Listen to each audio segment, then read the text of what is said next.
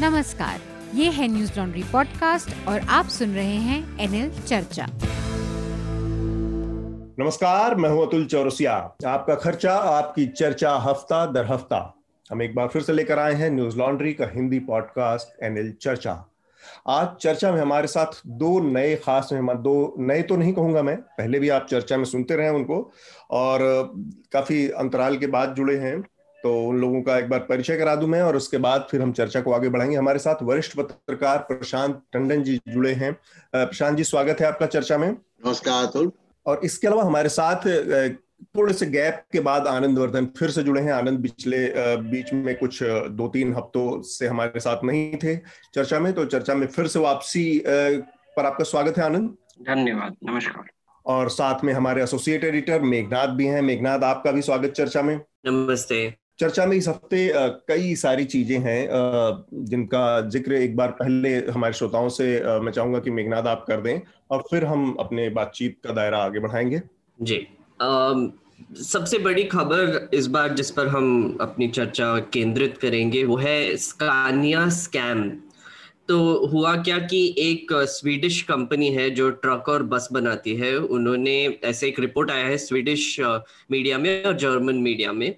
कि उन्होंने 2013 से लेके 2016 तक इंडिया में काफ़ी ब्राइब्स दिए और एक अनेम्ड मिनिस्टर का भी ज़िक्र किया है उसमें हालाँकि बताया नहीं है कि वो एग्जैक्टली exactly कौन है हम्म। और ये इसका एक्चुअली इंडियन मीडिया में पूरा साइलेंस ही था मतलब किसी ने कोई कवरेज नहीं किया और इस पर हम थोड़ी सी चर्चा करेंगे कि ये मामला क्या है एग्जैक्टली exactly. और दूसरी चीज़ जो हुई वो ममता बनर्जी कैंपेन ट्रेल पर थी और उनको एक इंजरी हो गई है। एक्चुअली um, उन्होंने क्लेम किया है कि एक बहुत बड़ी कॉन्स्पिरसी और उनको पाँच लोगों ने अटैक किया गया। उनके उनके पैर में चोट लगी और उनके नेक पे भी चोट लगी है थोड़ी सी। कुछ ड्रामेटिक विजुअल्स भी दिखाई दिए आफ्टर द इंसिडेंट कि वो, कैसे बेसिकली हाफ़ रही थी और उन्होंने मीडिया को पैर भी दिखाया जो इंजर्ड इंजर्ड था और बाद में एक फ़ोटो भी सर्कुलेट हुआ उनका हॉस्पिटल में उन, वो। तो उस चीज़ में हुआ क्या एग्जैक्टली exactly और काफ़ी सवाल भी उठ रहे हैं उस पर बीजेपी और कांग्रेस ने दोनों ने सवाल उठाया है और uh, कह रहे हैं कि नॉट कोट एंड कोट नौटंकी हो रही है। तो इस पर भी थोड़ी सी बात करेंगे। uh, और और एक और बंगाल को लेकर खबर ये है कि तृणमूल कांग्रेस की सुपरस्टार एमपी जो है महुआ मोइत्रा उनको एक प्रिविलेज नोटिस दिया गया है पार्लियामेंट में। उन्होंने एक पार्लियामेंट में स्पीच दिया था जिसमें उन्होंने रंजन गोगोई जो कि हमारे पूर्व चीफ जस्टिस है और अभी हमारे राज्यसभा मेंबर है उनके सेक्सुअल हरासमेंट के केस के बारे में ज़िक्र किया। तो उनके अगेंस्ट एक प्रिविलेज मोशन मूव किया है बीजेपी एमपी निशिकांत दुबे ने। मुंबई पुलिस फ़िलहाल रिपब्लिक के खिलाफ दो केसेस में इन्वेस्टिगेशन कर रही है, पर उसमें से टीआरपी स्कैम का केस अलग है। तो बॉम्बे हाईकोर्ट में क्या हुआ कि रिपब्लिक ने एक एफिडेविट डाला, जिसमें वो बोल रहे हैं कि एक केस भी जो एंटिसिपेटरी बेल लेने के लिए उन्होंने अपने स्टाफ के लिए एक याचिका ज़ाहिर की है, और इसमें अब मुंबई पुलिस बोल रही है कि Republic TV victim card play कर रही है और ये तीनों केसेस को मॉडल करने की कोशिश कर रही है लीगल प्रोसेस को तोड़ने की कोशिश कर रही है। दिल्ली से एक खबर है कि अरविंद केजरीवाल अब फ्री अयोध्या राम टेंपल के विजिट्स देंगे दिल्ली में जो भी एल्डरली है उनके लिए। हम्म। अतुल सर इस पे एक छोटा सा आपका थॉट चाहूँगा आपको क्या लगता है इसके बारे में? मैं असल में प्रशांत जी को भी और आनंद से भी चाहूँगा कि इस पर हम्म। एक छोटा सा कमेंट्री है हो ये जो पूरी पॉलिटिक्स है अरविंद केजरीवाल की आंदोलन और आंदोलन से निकलकर एक तो ये कहा जा सकता है कि बहुत पॉपुलिस्ट है स्कीम है और बहुत सारे लोग इसका इस्तेमाल करते हैं पार्टियाँ अलग अलग तरीकों से लेकिन पिछले कुछ दिनों में जिस तरह से आ, आ, राम राज्य और इन सब चीज़ों की का ज़िक्र अरविंद केजरीवाल की पॉलिटिक्स में आया है और उनके विधायकों का अलग अलग मौकों पर, हनुमान चालीसा पाठ, सुंदरकांड पाठ और ये अब करना। तो ये ऐसा लगता है कि बहुत जो एक एक बड़ा इंटरेस्टिंग चेंज पूरा आया है पिछले सात आठ सालों में इंडियन पॉलिटिक्स की मेन स्ट्रीम जो पॉलिटिक्स है उसमें। और वो है, वो हिंदुत्ववादी पॉलिटिक्स या बहुसंख्यकवाद की जो पॉलिटिक्स है, जिसको बीजेपी और आरएसएस ने मिलकर काफ़ी मेहनत से मज़बूत किया है। और अब बाकी जो पार्टियाँ हैं कमोबेश उस लाइन के इर्द गिर्द किसी के अंदर इतनी ताकत नहीं बची है कि वो इन सब चीज़ों का खुलकर सामना कर सके कि नहीं। जो हमारी इलेक्टोर हमारी जो राजनीति सत्ता है या राजनीति है, उसको हम कम से कम धर्म के, क्योंकि हिंदुस्तान बड़ा बहुधार्मिक देश भी है, सेकुलर उस तरह का भी देश है तो हम कम से कम राजकाज का जो मसला है, इससे धर्म को अलग रखते हैं, इसमें धर्म को नहीं घुसाते हैं, वो हिम्मत अब किसी विपक्षी दल में बची नहीं है। ना कांग्रेस में कांग्रेस भी सटल तरीके से ये पॉलिटिक्स कर रही है कहीं ना कहीं किसी ने अरविंद केजरीवाल बहुत मुखर तरीके से करते कर, कर रहे हैं इसको अब खुल के कर रहे हैं। तो प्रशांत जी मैं आपकी इस पर कमेंट्री चाहता हूँ कि ये अरविंद केजरीवाल की जो पूरी पॉलिटिक्स इस तरफ़ से गई है क्या ये पूरा फंडामेंटल चेंज हो गया है हिंदुस्तान की राजनीति में? अब अब हिंदुत्व की राजनीति के दाएँ बाएँ और किसी राजनीति के सफल होने की कोई संभावना कम हो गई है बहुत कम हो गई है? देखिए इनको अतुल जी एक तो इनको बी टीम कहा जाता है सोशल मीडिया वगैरह में। और आम पॉलिटिकल चर्चा में बीजेपी की बी टीम कहा जाता है। मैं उसमें नहीं जाना चाहता। और लेकिन इसके दो ज़रूर पहलू हैं जिसपे चर्चा होनी चाहिए। एक है नैतिकता शुचिता राजनीति में और संवैधानिक दायरा। तो ये दोनों के संवैधानिक हमारा जो भारत का संविधान है वो अपने शुरुआती प्रियम्बल में सेकुलरिज्म की बात करता है धर्म निरपेक्षता की बात करता है और जब वो कहता है कि हम भारत के लोग तो वो धर्म निरपेक्ष राज्य की बात करता है उसके बाद अंदर संविधान में भी धार्मिक बराबरी का आ, सारे वो है प्राविधान है हम्म। चाहे वो आर्टिकल 14 हो या दूसरे और जो धाराएँ हैं संविधान की लेकिन उसके अलावा एक नैतिकता का सवाल भी है हम्म। कि आप के देश में इसको देश को बड़े आप सीना चौड़ा करके पूरी दुनिया में कहते हैं कि अनेकता में एकता का देश है भारत विविधताओं का देश है डाइवर्सिटी का देश है तो उस डाइवर्सिटी के देश में उस विविधताओं के देश में आप सिर्फ़ एक तबके की राजनीति करेंगे और हम्म। दूसरे तबके को मजबूर करेंगे कि बीजेपी को दूर रखना है तो हमको वोट दो मुसलमानों को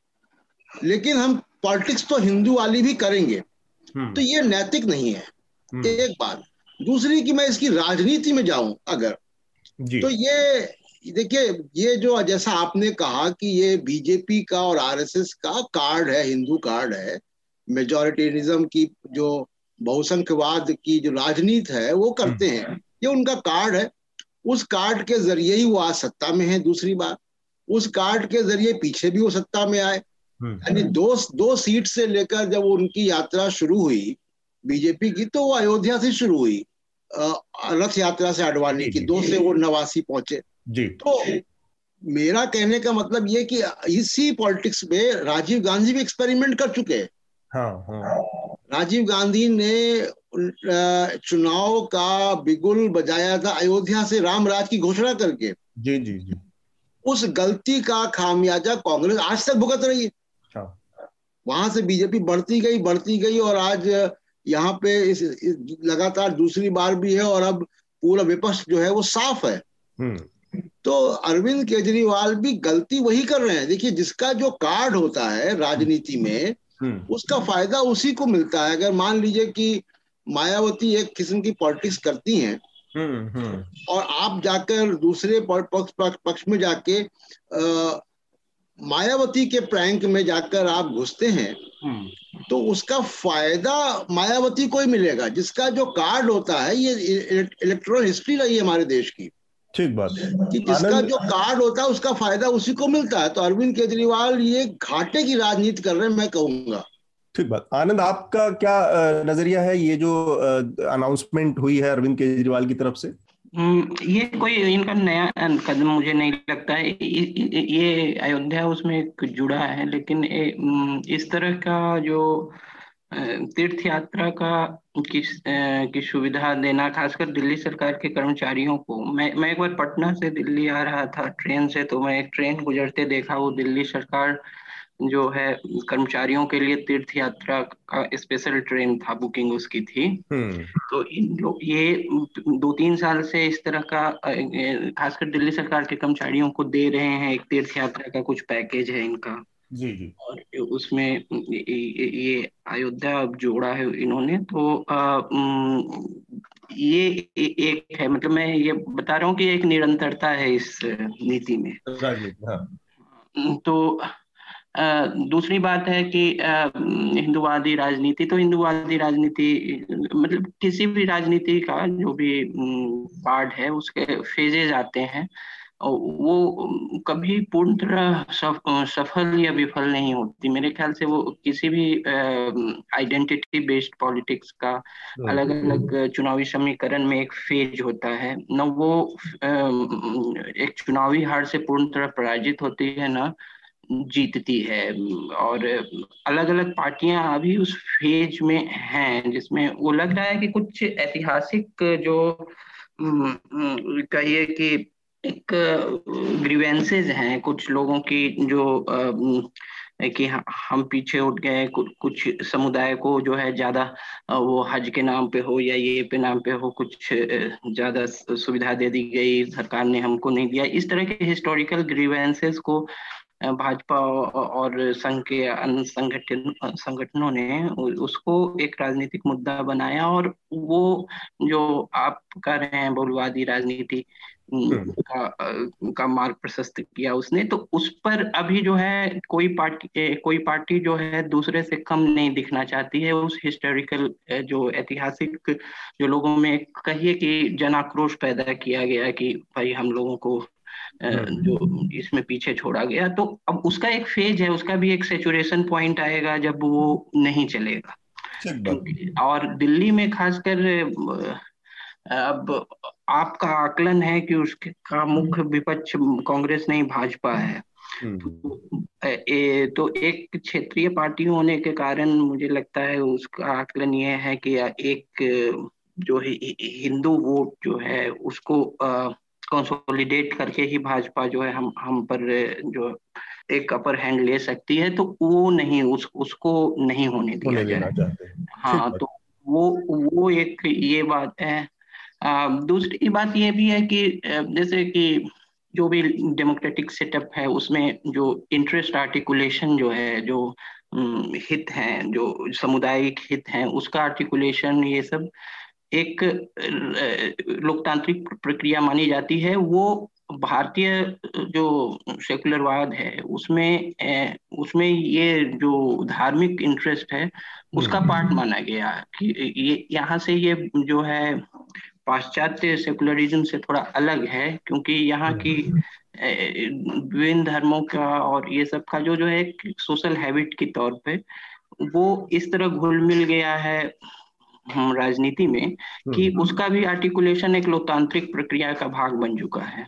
तो वो वो भी देखने को मिल रहा है। तो यहाँ पर मेघनाथ ने तो ज़्यादातर बा, बातों का ज़िक्र कर ही दिया है। एक और बस रिपोर्ट में जोड़ना चाह रहा था इसमें एक और खबर।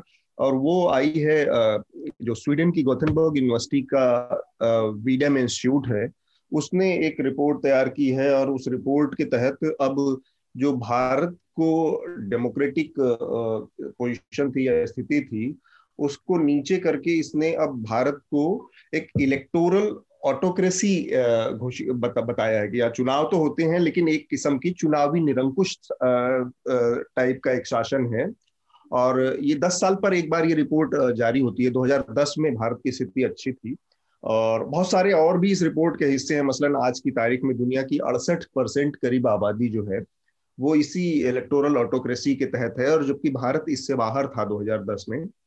अब वो तो हाल फ़िलहाल के दिनों में लगातार इस तरह की चीज़ें आ रही हैं। चाहे वो फ्रीडम हाउस का इंडेक्स रहा हो, जिसमें डेमोक्रेसी पार्शली फ्री बताया गया हिंदुस्तान को आज की तारीख में।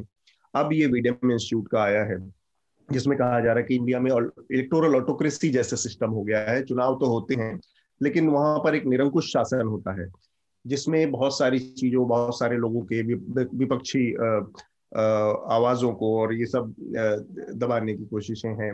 आज़ादी का मामला है जो, वो बहुत संकीर्ण हो गया है। तो एक इसका पहलू है मैं चाहूँगा कि मेघनाद से इस चर्चा की शुरुआत की जाए। और वो ये है कि लगातार पिछले सात आठ सालों में ये बात कही गई जब से मोदी जी का शासन आया और ये बड़ी बड़े पैमाने पर उनके समर्थक कहते रहे, उनके तमाम जो हितधारक हैं, वो बताते रहे स्टेक होल्डर्स की, कैसे मोदी जी ने पूरी दुनिया में भारत का नाम ऊँचा कर दिया है और भारत एक विश्व गुरु बनने की अब सुपर पावर बनने की स्थिति में आ गया है। और मतलब सारी बातों का लब्बो लुबाब ये था कि भारत अब कुछ उन चुनिंदा देशों में है जो कि दुनिया की पॉलिटिक्स को रास्ता दिखाते हैं या उसको लीड करते हैं, वो चाहे जी एट के देश हों, उसमें भारत और चाइना और ये तमाम देश अलग से हैं। तो ऐसी स्थिति बताई गई।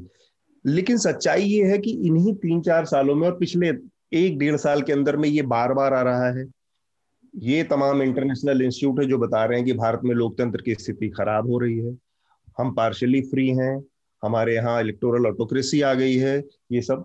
तो ये सब जो नए तमगे हैं, इसका ये किस, ये ताज किसके सर पे जाएगा? ये मोदी जी ने भारत को जो जो सम्मान और जो मान दिलाने की बात थी ये जो अपमान जोड़ रहे हैं ये भी क्या मोदी जी के ही खाते में जाएगा? या मोदी जी इससे अपने को आइसोलेट रख सकते हैं या उनको इससे फ़र्क ही नहीं पड़ता? हम्म। मेघना? Um, एक बहुत ही इंटरेस्टिंग चीज़ हुई पार्लियामेंट में लास्ट uh, वीक इसी को लेकर ये वीडम इंस्टीट्यूट का जो रिपोर्ट है। तो राज्यसभा में एक मेंबर ऑफ़ पार्लियामेंट ने नोटिस रेज करने की कोशिश की कि ये ऐसे वीडम इंस्टीट्यूट में बोला गया है कि अब हम एक इलेक्टोरल ऑटोक्रेसी बन रहे हैं एक्सेट्रा उनको हम्म। बीच में ही रोका गया वेंकैया नायडू ने जो कि हमारे उपराष्ट्रपति है। उन्होंने हम्म। रोका और कहा कि व्हाट इज़ दिस वीडम स्वीडम क्या बात कर रहे हो? तो इज़ लाइक सर ये रिपोर्ट आया है। हाँ। लाइक ये रिपोर्ट आया है एक्सेट्रा सो तो वो बोले वेंकैया नायडू जी बोले कि वो स्वीडन को बोलना कि अपने इंटरनल मैटर्स आप ही देखे हमारे हमको हम हम पर छोड़ दे।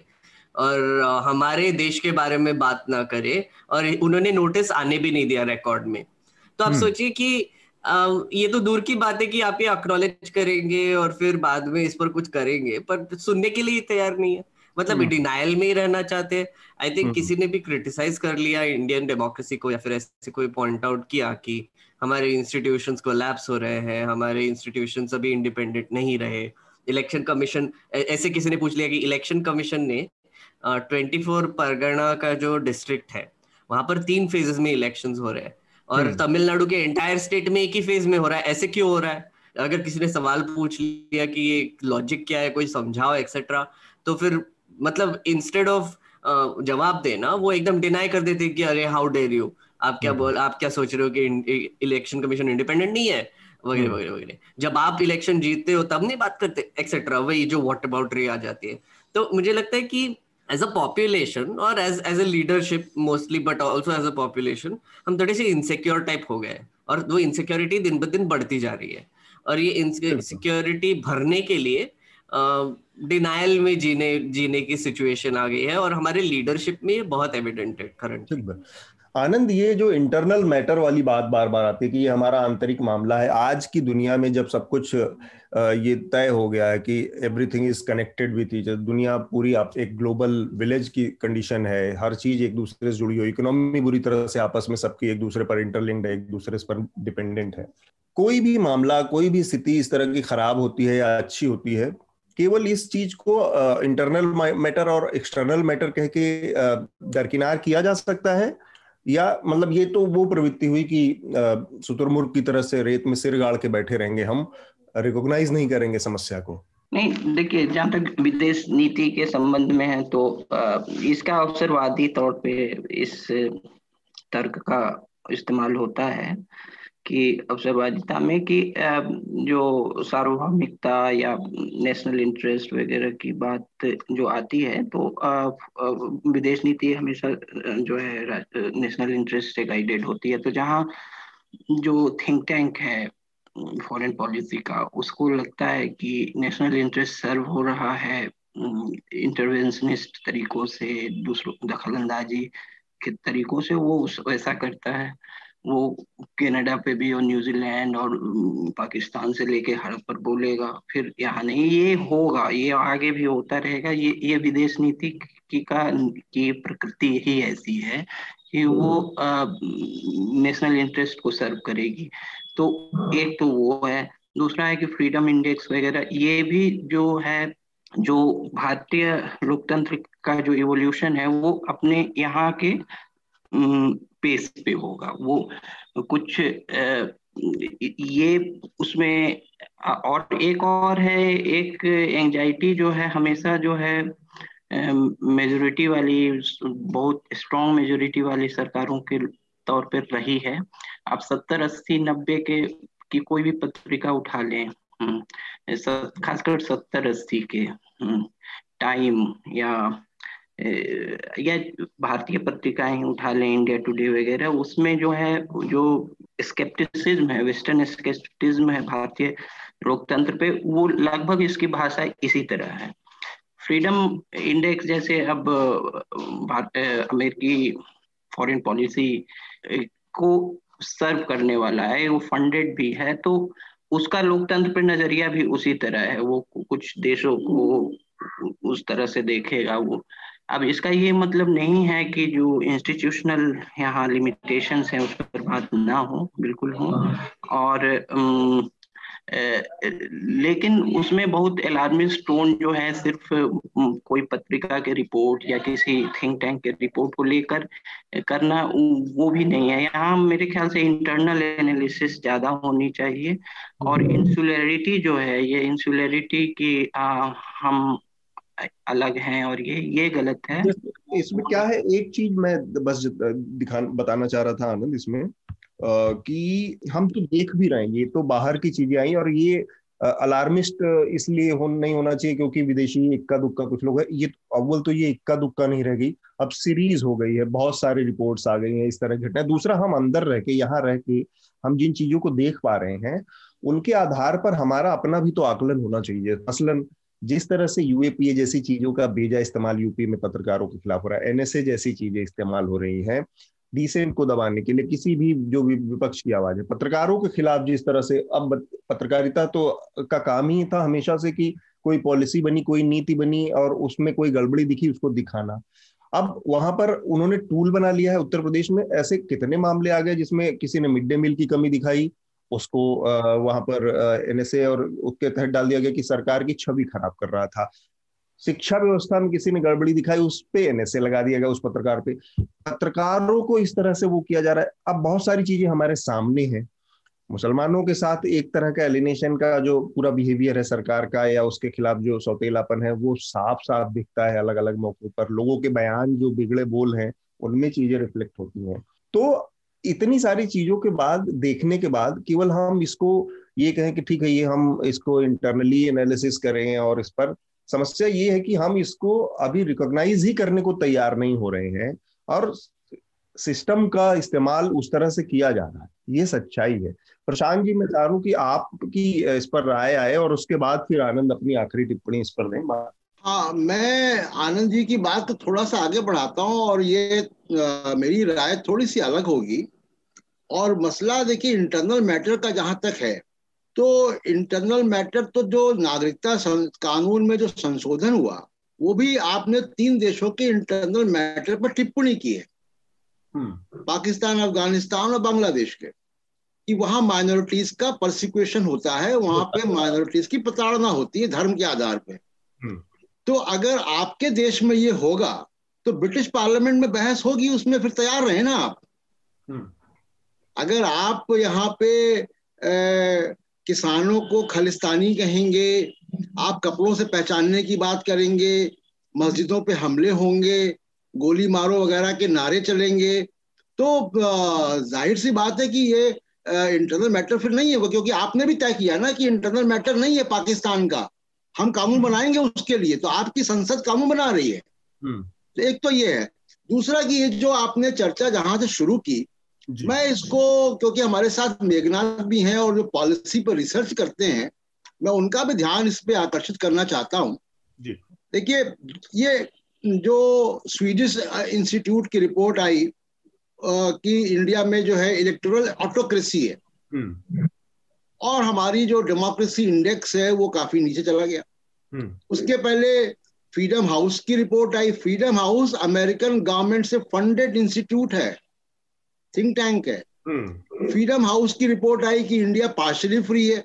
फ्रीडम ऑफ़ एक्सप्रेशन के इंडेक्स में हम एक स्थान पर हैं और लगातार गिर रहे 180 देशों के के इंडेक्स में।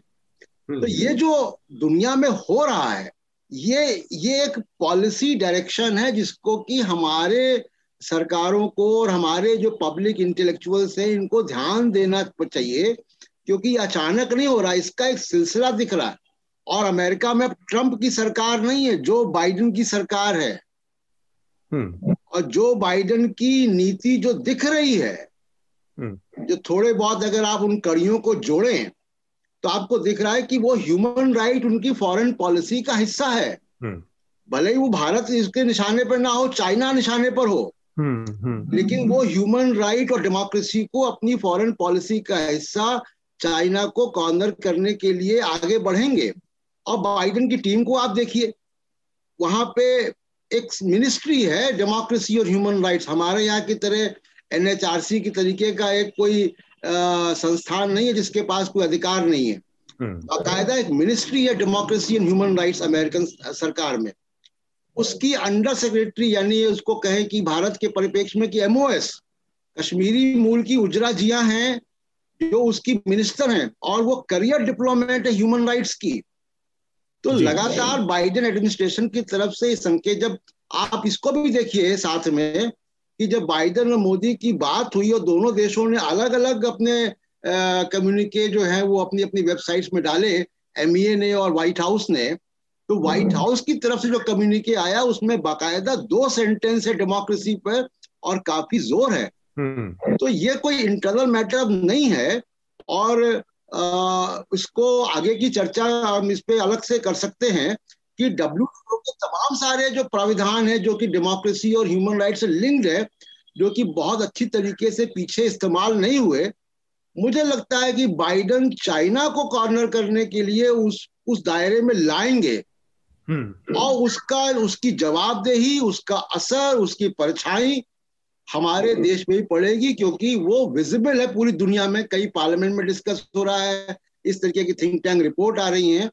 और ये खतरा लगातार है कि कहीं ऐसा ना हो कि पश्चिम पश्चिम के देश नरेंद्र मोदी को एक नया ट्रंप के रूप में देखने लगे। हम्म। ये खतरा है। ठीक बात। इसका एक और पहलू है चूँकि ये बात विदेश नीति और उसका ज़िक्र आनंद ने किया और सुपर पावर मुझे अचानक से याद आया कि इसमें नेहरू का ज़िक्र बहुत मौजूद होगा। क्योंकि वो नेहरू हैं जिनको सबसे ज़्यादा दुश्मन के तौर पर और हम निशाने के तौर पर रखा जाता है मौजूदा सरकार द्वारा। और मोदी जी खुद भी अपनी, नेहरू जी के प्रति जो अपनी, उनकी अंदर की एक भावना है, उसको रोकते नहीं है। और वो नेहरू जी को मौके बेमौके, उनकी पार्टी, उनका आईटी सेल और तमाम लोग वो जिम्मेदार ठहराते रहते हैं। मैं इसको इस तरह से देखता हूँ कि जिस समय आज़ाद हुआ देश और शीत युद्ध के टाइम की बात थी उस टाइम पर जो भारत के सुपर पावर बनाने की बात है, कि मोदी जी भी चाहते हैं कि भारत सुपर पावर हो, और उस समय भी लोग चाहते थे कि भारत एक सुपर पावर ही बने। उस समय तो स्थितियाँ ऐसी नहीं थी, भारत कोई शक्ति भी नहीं था, कोई हैसियत भी नहीं थी, आज़ाद हुआ मुल्क था। और बड़ा आसान था उस शीत युद्ध के टाइम पे कि अमेरिका या रसिया दोनों में से किसी एक के पाले में बैठ जाना। है लेकिन इससे सुपर पावर बनने वाली जो बात थी या जो जो आकांक्षा थी, जो इच्छा थी, वो कहीं से पूरी तो हो नहीं सकती, हो सकती थी। और ये फुटबॉल बन जाते। आज वो नॉन अलायंस का जो कॉन्सेप्ट है गुट निरपेक्षता का, पूरी तरह से खत्म हो चुका दिखता है, नहीं है उसका मतलब। लेकिन उस समय उन्होंने इतनी बड़ी हिम्मत दिखाई कि किसी का साथ नहीं पकड़ा। किसी के साथ जाने की वो फुटबॉल बनने की ये दोनों बड़े खिलाड़ियों के बीच में भूमिका नहीं चुनी। उन्होंने एक तीसरी भूमिका चुनी। तो ये एक एक तरीका था कि भारत आगे जब कभी खड़ा होगा अपने पैरों पर जब एक, एक स्थिति बनेगी तब भारत दुनिया के सामने ये कह सकेगा कि वो किसी सम का हिस्सा नहीं था। उसने अपनी एक अलग राह चुनी थी। आज की तारीख में जब ये इस तरह की स्थिति बनती है और बार बार ये कहा जाता है कि भारत एक सुपर पावर बनने की स्थिति में है ये है दुनिया भर की चीज़ें हैं। और वो तमाम जगहों से उसके लिए एक नकारात्मक रिपोर्टिंग आ रही है नकारात्मक शोध आ रहे हैं डेमोक्रेसी की स्थिति खराब होती जा रही है। तब ये स्थिति बहुत मौजूद है कि नेहरू के कॉन्टेक्स्ट में हम देखें और हम पा, देख पा रहे हैं कि कैसे एक तरफ़ भी आप आपकी कोई ऐसी बड़ी भूमिका भी नहीं बन पा रही है आप फिर से दो पालों के बीच में खड़े हुए हैं। और स्थिति ये है कि तब तो आपको लोग दुनिया में अकेला एक थर्ड वर्ल्ड कंट्रीज़ में एक चमकता सितारा था जो लोकतंत्र चुनाव इन चीज़ों का झंडा जिसने उठाया था।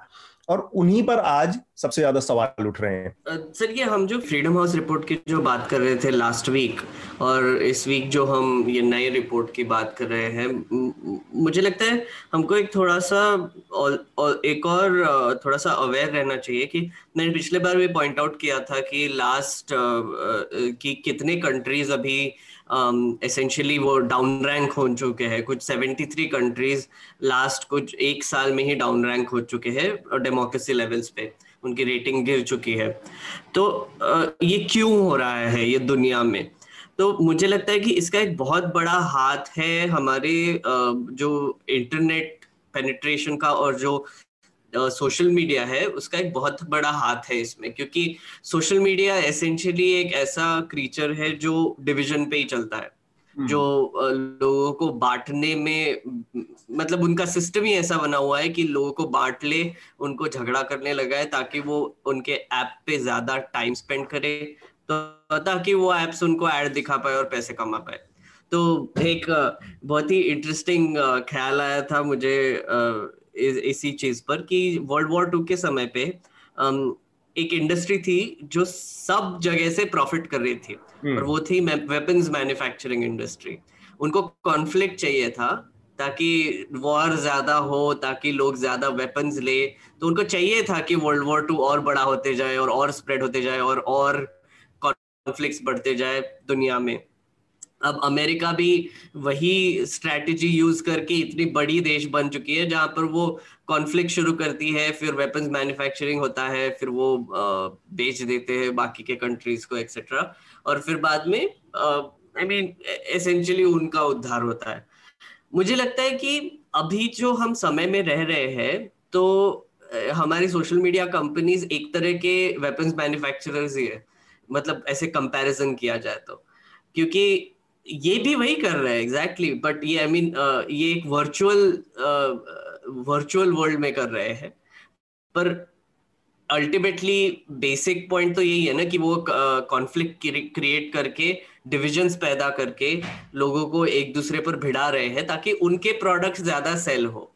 तो हमको इस पर थोड़ा सा सोच विचार भी करना चाहिए कि एक तरीके से ये डिविजन्स बढ़ते जा रहे हैं एक तरीके से जैसे प्रशांत जी ने भी बोला कि आपने आप अगर बाइडेन की पॉलिसी देख ले ह्यूमन राइट्स की एक्सेट्रा वो सब ठीक है पर हम्म, फिर हम्म। भी आप एक जनरली उनका अप्रोच देखे तो वो सोशल मीडिया कंपनीज़ को कुछ नहीं कर रहे राइट right?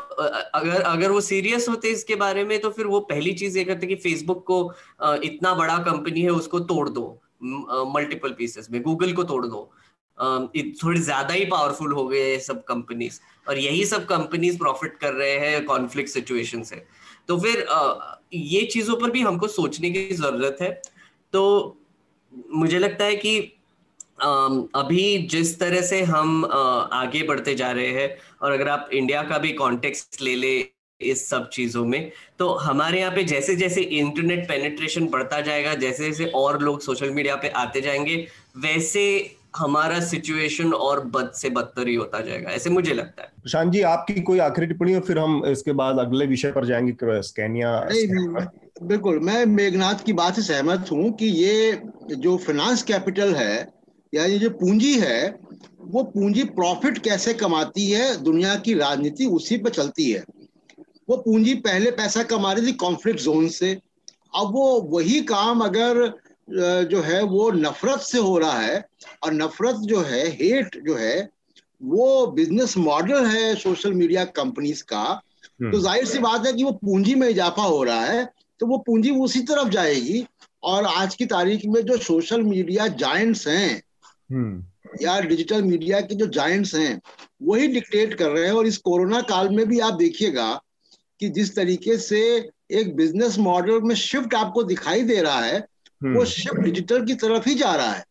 यही डिक्टेट कर रही है। इन्हीं के पॉलिसी थिंक टैंक्स हैं इन्हीं की ये राय शुमारी भी कर रहे हैं हम्म। पूरी दुनिया में। तो इस बात से मैं सहमत हूँ। लेकिन जो बात मैंने बाइडन की ह्यूमन राइट्स को लेके कहीं उसका कहीं ये मतलब नहीं है कि बाइडन का कमिटमेंट ह्यूमन राइट्स के प्रति अमेरिका का है नहीं है। हम्म, ठीक बात। है। एग्जैक्टली हाँ, एग्जैक्टली वही था कि वो कमिटमेंट नहीं है सिग्नलिंग एक्सरसाइज है। उनकी तरफ़ से एक सिग्नलिंग एक्सरसाइज है। बिल्कुल वो कमिटमेंट नहीं है ह्यूमन राइट्स के प्रति लेकिन उनकी पॉलिसी का हिस्सा है। आप आज देखिए कि चाइना सबसे बड़ा प्रोड्यूसर है दुनिया का और यूरोप और अमेरिका 75 परसेंट कंज्यूम करते हैं। बढ़ता हम्म। कौन है? फ़ायदा किसको होता है? जो प्रोड्यूस करता है। ये इस बिज़नेस मॉडल में वो चेंज चाहते हैं। उनको तरीका दिख रहा है कि ह्यूमन राइट डेमोक्रेसी का मामला उठा के चाइना को वो किनारे कर सकते हैं। भारत भी उसकी चपेट में आ जाएगा दो चार थपेड़े हमको मिल जाएँगे अगर हमने अपना रास्ता ठीक नहीं किया तो। हम्म। आनंद आपसे जिस मौके पर कट गए अचानक से सवाल था तो अगर आपको कुछ कहना हो इस पर? नहीं मेरा कहना है कि देखिए विदेश नीति में सबसे और विदेशी नीति में सबसे बड़ी बड़ा जो फैक्टर है वो शक्ति मतलब स्ट्रेंथ स्ट्रेंथ अगर आप आपकी महत्वाकांक्षाएँ हैं कोई पावर बनने की तो स्ट्रेंथ चाइना ही उसका एग्ज़ाम्पल है कि वहाँ कोई भी ये जो सोशल मीडिया कंपनी जो है, कोई भी जो global social media companies allowed नहीं है वगैरह नहीं है उसके बावजूद भी पूरा पश्चिम के सारे देश उससे इंटरेक्ट करते हैं काफ़ी चीज़ उसका फॉलो भी करते हैं। वाशिंगटन पोस्ट न्यूयॉर्क टाइम्स वगैरह में हर शनिवार या रविवार दोनों में से एक दिन एक परिशिष्ट जाता है चीनी सरकार का। तो ये सब स्ट्रेंथ के बल पे है। तो ये जो बोल रहे थे, वो एक, उस ह्यूमन राइट्स को भी एक विदेश नीति का ही अंग मान के अमेरिका अवसरवादी ढंग से अलग अलग जगह फॉलो करता आया है। दूसरी बात जो मैं कह रहा था कि खामियाँ और जो भारतीय परिवेश में ये कह रहा था मैं कि मैं पहले भी कह चुका हूँ कि एस्टेब्लिशमेंट जो नैरेटिव और एंटी एस्टेब्लिशमेंट नैरेटिव अलग होगा और, और एक बिल्कुल अभी भारत में ये एक जो पोलराइजेशन दिख रहा है मेरे ख्याल से इसमें जो सबसे बड़े घाटे में है वो है फेंस सीटर जो फेंस सीटर है जो दोनों तरफ़ की नैरेटिव्स को पढ़ना चाहता है और समझना चाहता है वो बहुत बड़े घाटे में है क्योंकि एक भाग मान लिया है कि एंटी एस्टेब्लिशमेंट नैरेटिव ही एकमात्र प्रासंगिकता है उसकी और दूसरा मान लिया है कि सरकार का गुणगान ही उसकी प्रासंगिकता है और उसी में उसके लिए उपहार छुपे हैं। तो वो उसके बीच का एक लेकिन जो पाठक है और व्यूअर है उसको इंफॉर्मेशन से मतलब है। उसको इंफॉर्मेशन की क्रेडिट और दोनों तरफ़ से जो पोलराइज्ड है वो तो एक दूसरे को नहीं मानेगा। वो तो खैर पोलराइज्ड है ही। लेकिन फेन सीटर जो दोनों तरफ़ के, के पक्ष जानना चाहता है वो बहुत बड़े घाटे में है। और मेरे मेरा इसलिए मानना है कि कोई भी किसी भी तरह के का नैरेटिव बाय डिफ़ॉल्ट एंटी या प्रो नहीं होना चाहिए। और जो एक समग्र रूप से जो इंडिविजुअल बायसेज हैं उसका सिर्फ़ सम टोटल एक संस्था नहीं हो सकती चाहे वो थिंक टैंक हो या मीडिया हो। आगे उसको जाना होगा क्योंकि फेंस सीटर जो है एक और भारत में मैं मानता हूँ सीटर एक बड़े तादाद में है उसको हाँ। कुछ नहीं मिल रहा। तो ये जो आनंद जिस फ़ैन सीटर का ज़िक्र कर रहे हैं नितिन गोखले ने उनको ग्रीन कलर देने की बात कही थी ठीक मेघनाथ हाँ उनको मतलब जो सीटर्स है उनको ग्रीन कलर देना। ग्रीन कलर देना की थी कि इनसे कोई खतरा नहीं है किसी को। तो वो फेंस है जिसका जिसका ज़िक्र आनंद भी कर रहे हैं कि ये जो सही खबरों की तलाश में बैलेंस्ड व्यू की तलाश में उसको बड़ा नुकसान हो रहा है। थोड़ा सा समय को ध्यान में रखते हुए आ, हम अपना जो अगला सेगमेंट है उसकी बात कर लेते हैं क्योंकि बहुत महत्वपूर्ण है और भारत के मीडिया से कमोबेश ये मुद्दा पूरी तरह से गायब रहा। ये मामला है स्वीडिश जो एक बस निर्माण कंपनी है स्कैनिया का। और इसमें एक रॉयटर में एक रिपोर्ट आई है, जिसमें ये बात कही गई। ये पूरा एक इन्वेस्टिगेशन है, एक कंसोर्शियम है पूरा अलग अलग देशों के इन्वेस्टिगेटिव जर्नलिज्म का, उसका रिपोर्ट है। और उसकी रिपोर्ट है कि जिसमें आरोप लगाया गया है कि इस बस की खरीद में घूस की लेन देन हुई। जो उनको स्पोक्स पर्सन है, उनका एग्जैक्ट वर्ड है this misconduct include alleged bribery bribery through business partners and misrepresentation तो एक तो ये है कि पैसे दिए गए इसके अलावा इसमें ये भी है कि एक मंत्री का ज़िक्र है भारत के एक बड़े मंत्री का ज़िक्र है और कथित तौर पर उसमें ट्रांसपोर्ट मिनिस्टर जो हैं, नितिन गडकरी का नाम सामने आया। उनकी तरफ़ से एक सफ़ाई भी आई है इस मामले में कि इसका उनसे कोई लेना देना नहीं है। उनके ऊपर ये आरोप था कि उनकी बेटी की शादी थी 2016 में जब।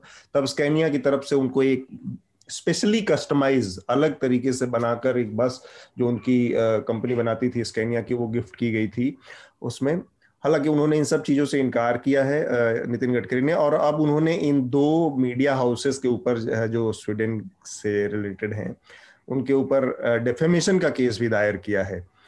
प्रशांत जी मैं इसको इस तरह से देख पा रहा हूँ कि एक समय था जब बोफोर्स का मामला सामने आया था, और आप लोग उस समय पत्रकारिता भी कर रहे थे, काफ़ी करीब से देख रहे थे। तो एक बड़ा हो हल्ला मचा था।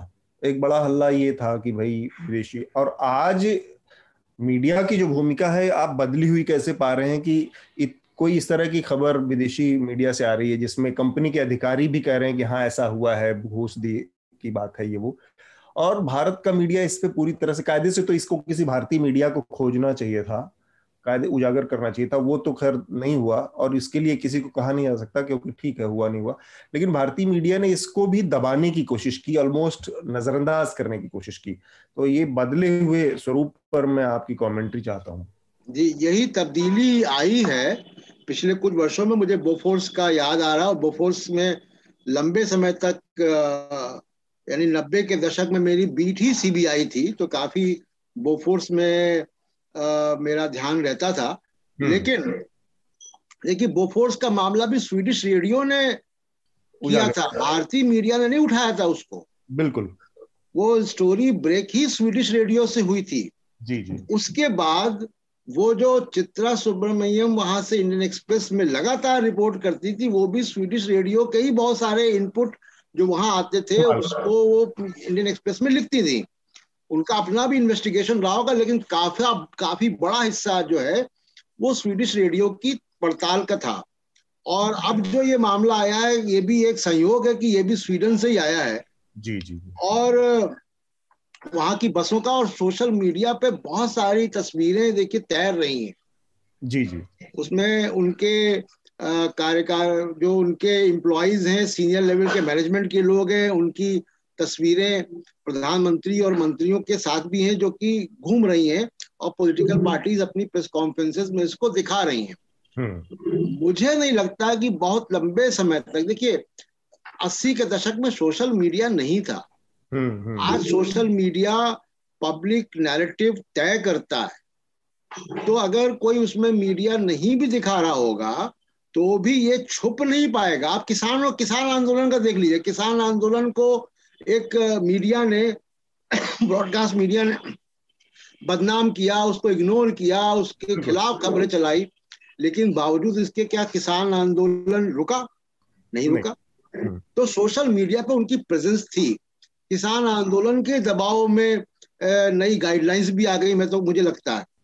तो, तो ये जो आज के दौर में जो सोशल मीडिया का नैरेटिव है जो डिजिटल मीडिया का नैरेटिव है इसको ये मीडिया ब्रॉडकास्ट मीडिया या जिसको हम मेन स्ट्रीम मीडिया कहते हैं वो कॉरपोरेट मीडिया अगर इसको दबाता भी है तो मुझको नहीं लगता कि ये दब पाएगा और ये जनता के बीच में डिबेट होगा। ठीक बात।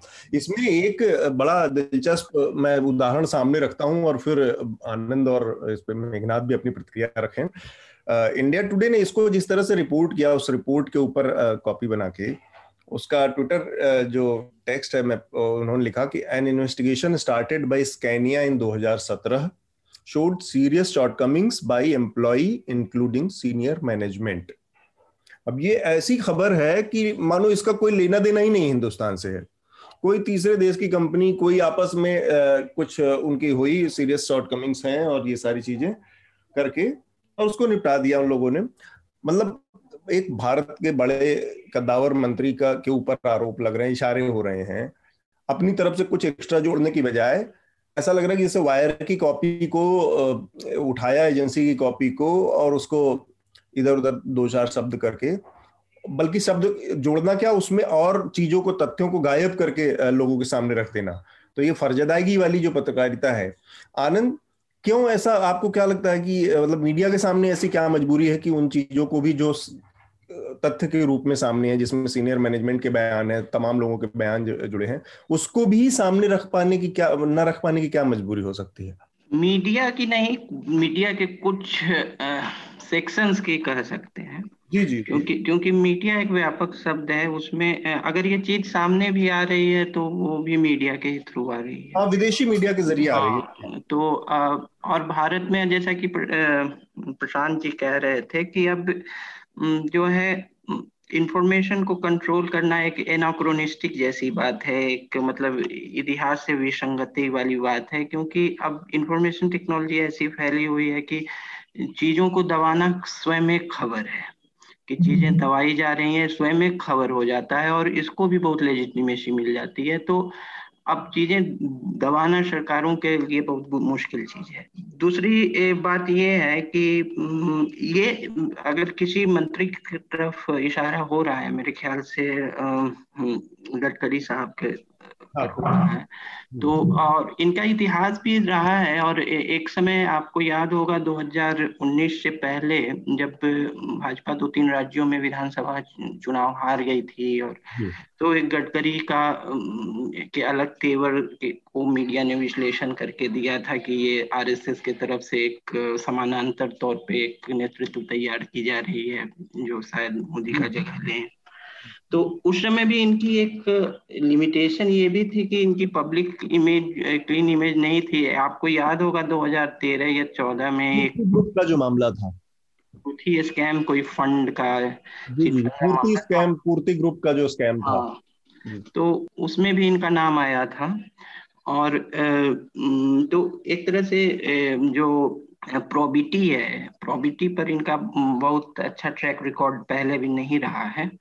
और और एक और बात है कि इस स्कैम जो भी एलिगेशन हैं वो 2013 से हैं तो इसमें यूपीए और एनडीए सरकार दोनों पर हम्म। दोनों लिप्त माने जा रहे हैं तो ये एक द्विपक्षीय हो गया कि कुछ कार्य का कुछ इस स्कैम का की कार्यावधि जो है वो यूपीए सरकार में कुछ एनडीए सरकार में वो जारी रही हम्म। तो ये भी एक पक्ष इसका है और ये भारत में इस तरह सिर्फ़ बुफोर्स नहीं बुफोर्स के बाद कई सारे इस तरह से कॉन्ट्रैक्ट रिलेटेड स्कैम्स आए, ढेर सारे आए। तो वो कुछ एनडीए सरकार में भी आए, कुछ यूपीए सरकार में भी आए ऑस्ट्रेलिया वो हेलीकॉप्टर्स का मामला मामला हो या फिर डिफेंस स्कैम्स दो चार सामने आए।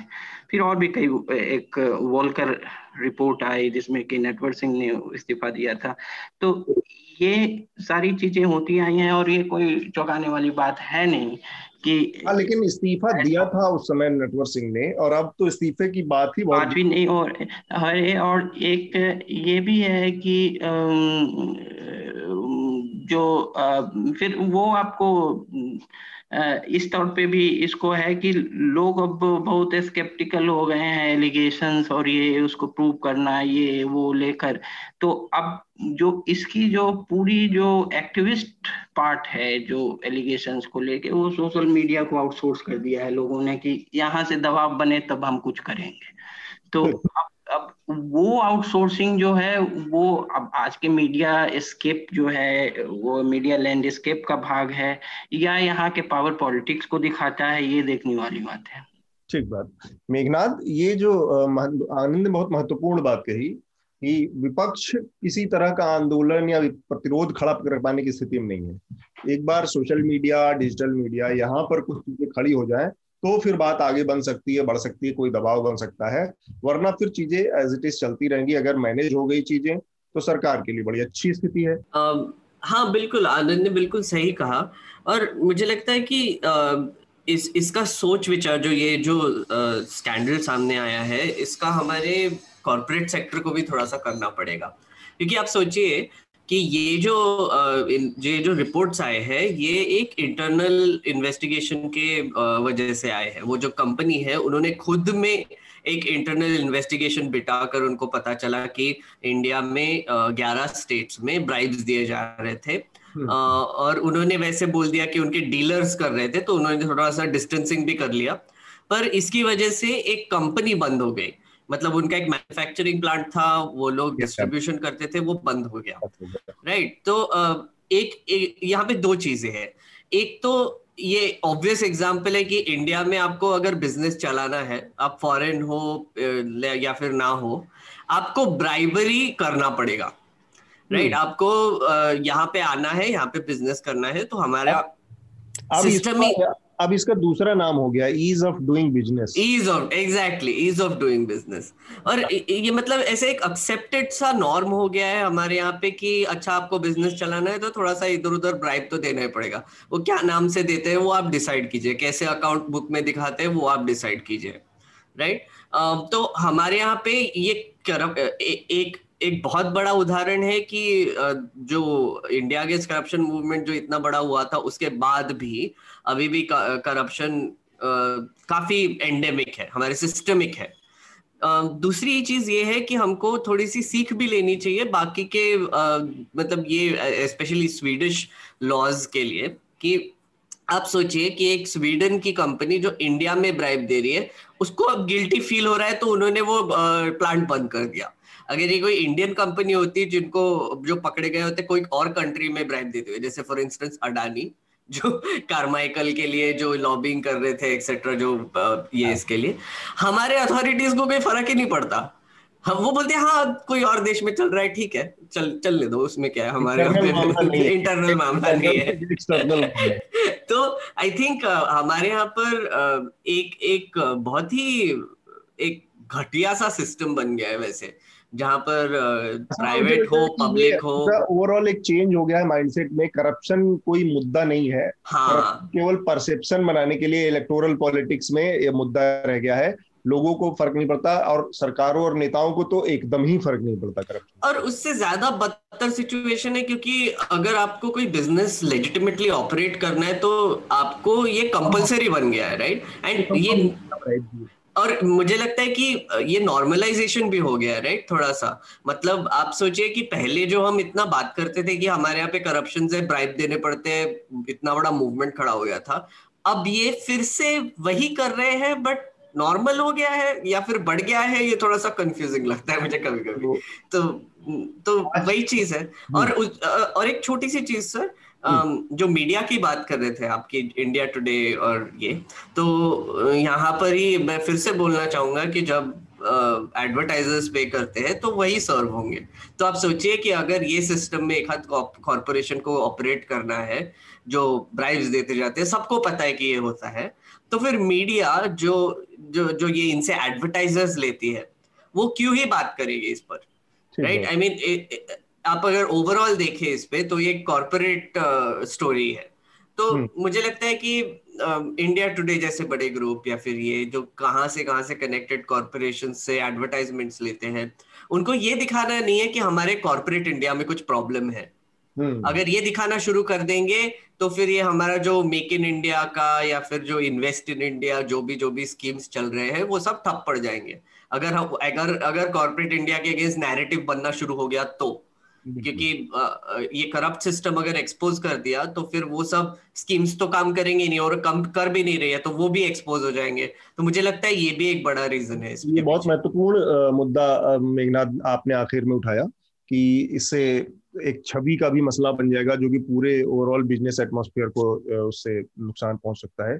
समय का चूँकि आज बहुत अभाव है हम लोगों को तो मैं आज की चर्चा को यहीं पर रोक कर और एक तीस सेकंड का अगर मैं एक बहुत रोचक एक बात बता दूँ इसी में जो मेघनाथ जी कह रहे थे। बिल्कुल। अच्छा तो ये देखिए जो मामला बोफोर्स का था ना हाँ।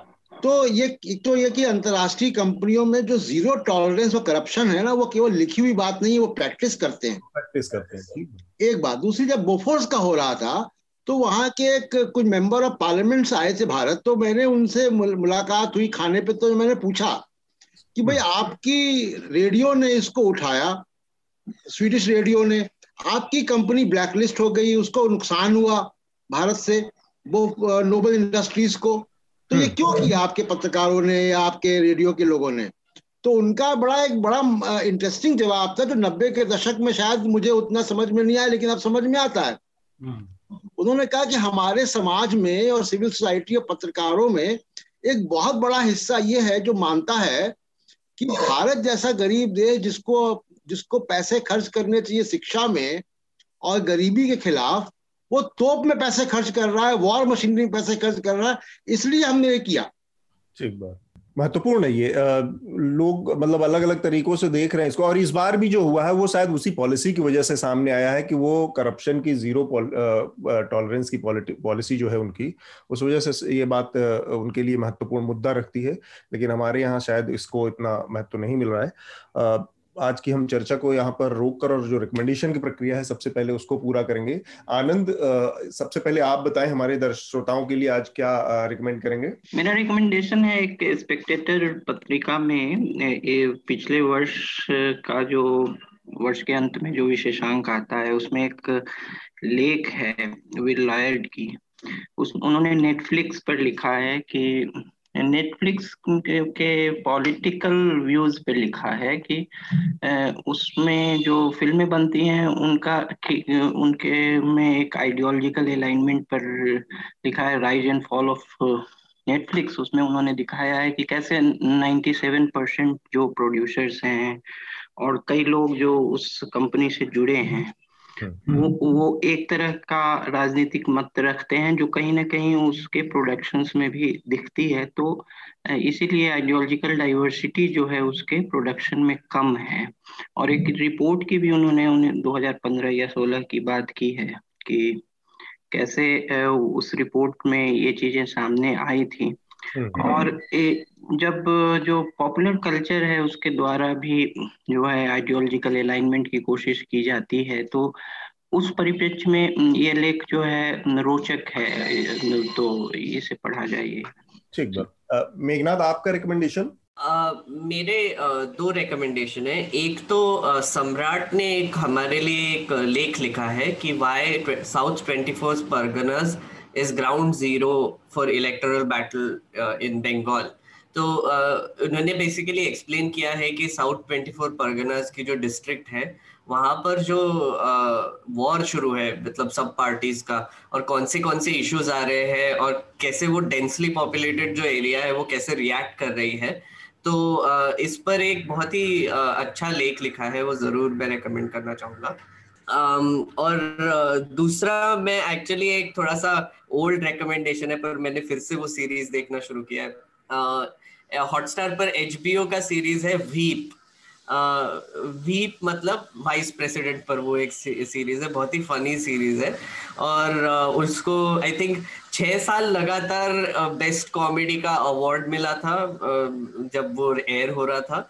तो ये एक बहुत ही दिलचस्प कहानी है, क्योंकि अभी अगर आप वो देखेंगे तो आपको इसमें और जो अभी जो अमेरिका में हो रहा है कमला हैरिस जो वीप है और फिर वो कैसे उनके बयान आते हैं एक्सेट्रा तो वो बहुत रिलेट करेंगे आप तो हम्म। मैं ज़रूर रेकमेंड करूँगा। ठीक बात। प्रशांत जी आपका रिकमेंडेशन हाँ मैं कुछ पुरानी चीज़ें रिकमेंड करूँगा लेकिन वो आज के दौर के लिए बड़ी रेलिवेंट है मौजूद है। और एक तो मैं दर्शकों को श्रोताओं को रिकमेंड करूँगा कि जॉर्ज ओवेल की 1984 ज़रूर पढ़ें। हम्म। अच्छा इसका ये जॉर्ज ओवेल की 1984 इसका हिंदी अनुवाद भी उपलब्ध है अमेजन और फ्लिपकार्ट में। 140 150 रुपए का है ज़्यादा महँगा नहीं है। तो इसको हिंदी या अंग्रेज़ी में ज़रूर पढ़ें। इस पे एक फ़िल्म भी बनी है जी। जो फ़िल्म यूट्यूब में फ्री व्यूइंग में भी है। उपलब्ध है हाँ।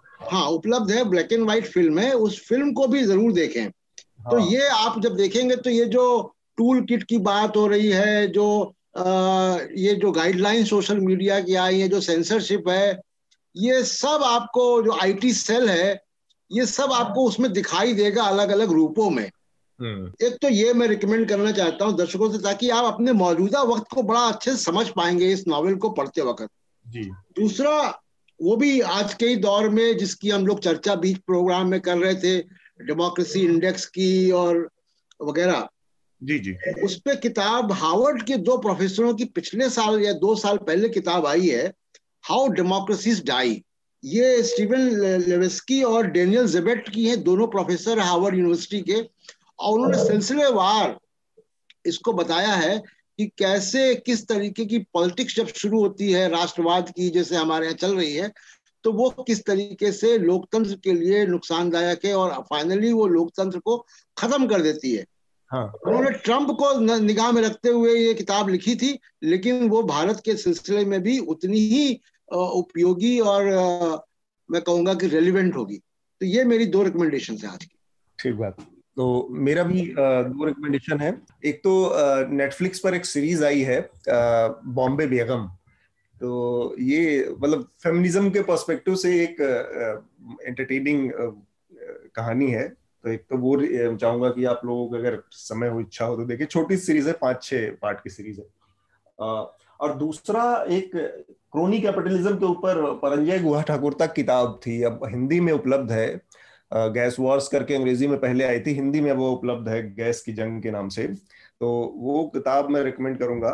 तो इन्वेस्टिगेशन भी है, उसमें थोड़ा पत्रकारिता भी है, और जो पूंजीवाद का पूरा जो चक्कर है, जिसमें करप्शन जैसी चीज़ें सामने आती हैं। अभी हमने करप्शन का बात, पर बातचीत भी की। तो उस लिहाज से इस किताब को पढ़ा जा सकता है थोड़ा समझने के लिए कि कॉरपोरेट बड़े कॉरपोरेट किस तरह से चीज़ों को प्रभावित करते हैं, किस तरह से अंजाम देते हैं। तो आज की चर्चा को हम यहीं पर रोकेंगे। उससे पहले हम एक बार फिर से चाहेंगे कि हमारा जो नया एनएल सेना प्रोजेक्ट है, वो हो चुका है। ये चुनाव से जुड़ा पाँच राज्यों के जो विधानसभा चुनाव है, उससे जुड़ा है। इस पर आपको पता है कि आप जो हमारे पाठक हैं, जो अलग अलग जगहों से अलग, दर्शक हैं, श्रोता है, वो इसमें अपना योगदान देते हैं और हम फिर इलेक्शन से जुड़ी तमाम वो ग्राउंड रिपोर्ट्स पे अपने रिपोर्टर्स को भेज के कब रिपोर्टिंग करते हैं और खबरें आप तक ले आते हैं। तो हमारे इस एनएल सेना प्रोजेक्ट को समर्थन दें।